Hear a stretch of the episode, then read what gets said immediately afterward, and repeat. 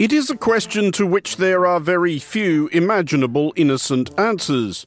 Why do you have a fortune in cash stuffed into the cushions of your sofa? Uh, If you happen to find yourself being asked it while serving as president of your country, your potential selection of reassuring responses is narrowed still further. On balance, you might be best off pointing excitedly at a squirrel and legging it for the fire escape while your interrogators are distracted. Such is the public relations challenge which has been besetting Cyril Ramaphosa, President of South Africa, for some months now, and which events this week may be bringing to some sort of resolution.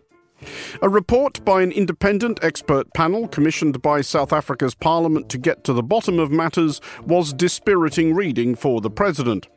The report accused him of tax evasion, holding undeclared foreign currency, failing to inform police of a robbery, and gross misuse of state resources, and suggested that this all amounted to grounds for impeachment at the very least. Before we embark on a brisk recap of how we got here and speculate wildly on what might occur next, we should note that President Ramaphosa denies absolutely everything. I deny that there was any form of money laundering.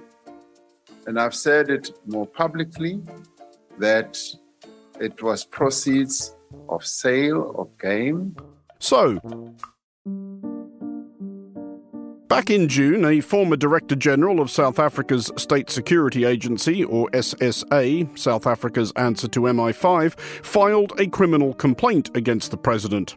Arthur Fraser, for it was he, alleged that in February 2020, thieves tipped off by a domestic servant had broken into the President's private residence on Phala Phala, a game farm owned by Ramaphosa, and stolen somewhere north of 4 million US dollars in banknotes, which had been stuffed into sofa cushions, and that Ramaphosa had not reported the crime to the police, the cash to the Reserve Bank, or the means by which he had come by it to the pertinent tax authorities.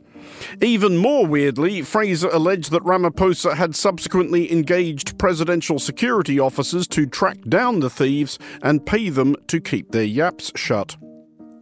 President Ramaphosa's response to the allegations raised rather more questions than it answered.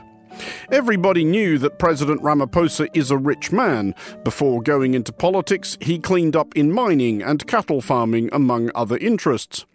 Ramaphosa claimed that rather than the millions claimed to have been looted, it was a mere $580,000 or so.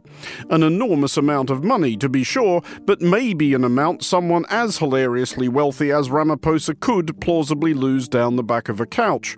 He said he'd received it for the sale of cows. Cows which, as a few pettifogging skeptics noted, were still grazing on his farm. A Dubai based Sudanese businessman this week said he'd paid the 580 grand, then subsequently changed his mind about the cows. He has not, as yet, had his money back. Ramaphosa and his allies have also sought to discredit the president's accuser as an embittered malcontent with an axe to grind. This is fair enough, inasmuch as Arthur Fraser is an embittered malcontent with an axe to grind. He is a close ally of Ramaphosa's predecessor, Jacob Zuma, and was demoted from his role as head of the SSA by Ramaphosa in 2018. Fraser is also in legal difficulties of his own, facing charges of obstructing justice relating to his role in securing a medical parole for former President Zuma, who was doing a stretch for contempt of court after refusing to appear at an inquiry into corruption. Zuma, whose parole was declared unlawful by South Africa's Supreme Court of Appeal and is due back in the clink, has accused Ramaphosa of being a thief and a criminal, to which Ramaphosa would be entitled to retort that it takes one to know one. However, not every embittered malcontent with an axe to grind is wrong, and Ramaphosa's defences of his conduct to date have been drawn very much from the dog ate my homework end of the spectrum of excuses. I uh, didn't do it. Which brings us to what might happen next. Parliament was supposed to debate the report this week, but this has been punted to next Tuesday to give MPs time to get to Cape Town. In theory, Parliament could impeach Ramaphosa, but Ramaphosa's party, the African National Congress, which has governed South Africa for 28 years, has already said it won't vote for any such motion. It means we must remove ourselves from power. That's what we are saying. You are saying we must impeach, our, impeach ourselves. Imagine if we made it so easy for the president to be removed from positions of responsibility, what will happen? Ramaphosa could, and arguably should, resign, but appears determined on toughing it out, calling for a judicial review of the report into what has become known as Farmgate. He may also have calculated that as long as he stays president, it will be difficult to prosecute him should anyone fancy their chances. The court may well decide that it, uh, it would be futile uh, for it to adjudicate on the report when Parliament, as the primary body to whom the report was handed, has rejected that report. And of course, it is within Parliament's remit to do so because that report is mere, a mere guide or advisory to Parliament and not binding. The ANC's annual national conference begins next week. He has already signalled his intention to stand for re election as party leader. It is, however, possible that the ANC have miscalculated. Parties which have grown complacent on three decades of uninterrupted power often do. And South Africans are beset by crime, social unrest, blackouts, and bad governance. As a consequence, South Africa is not quite the one party state it has generally been since the end of apartheid.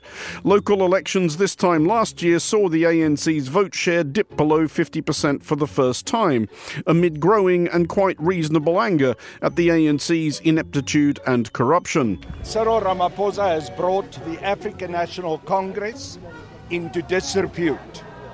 He's got serious prima facie matters to answer, as the independent panel has indicated with their findings. Therefore, Cyril Ramaphosa, if he had any integrity, would have stepped down to avoid the African National Congress and the government of South Africa to face the kind of embarrassment that he's causing for all of us. A perception that the ANC is covering up corruption ineptly might prove an insult too far. For Monocle 24, I'm Andrew Mueller.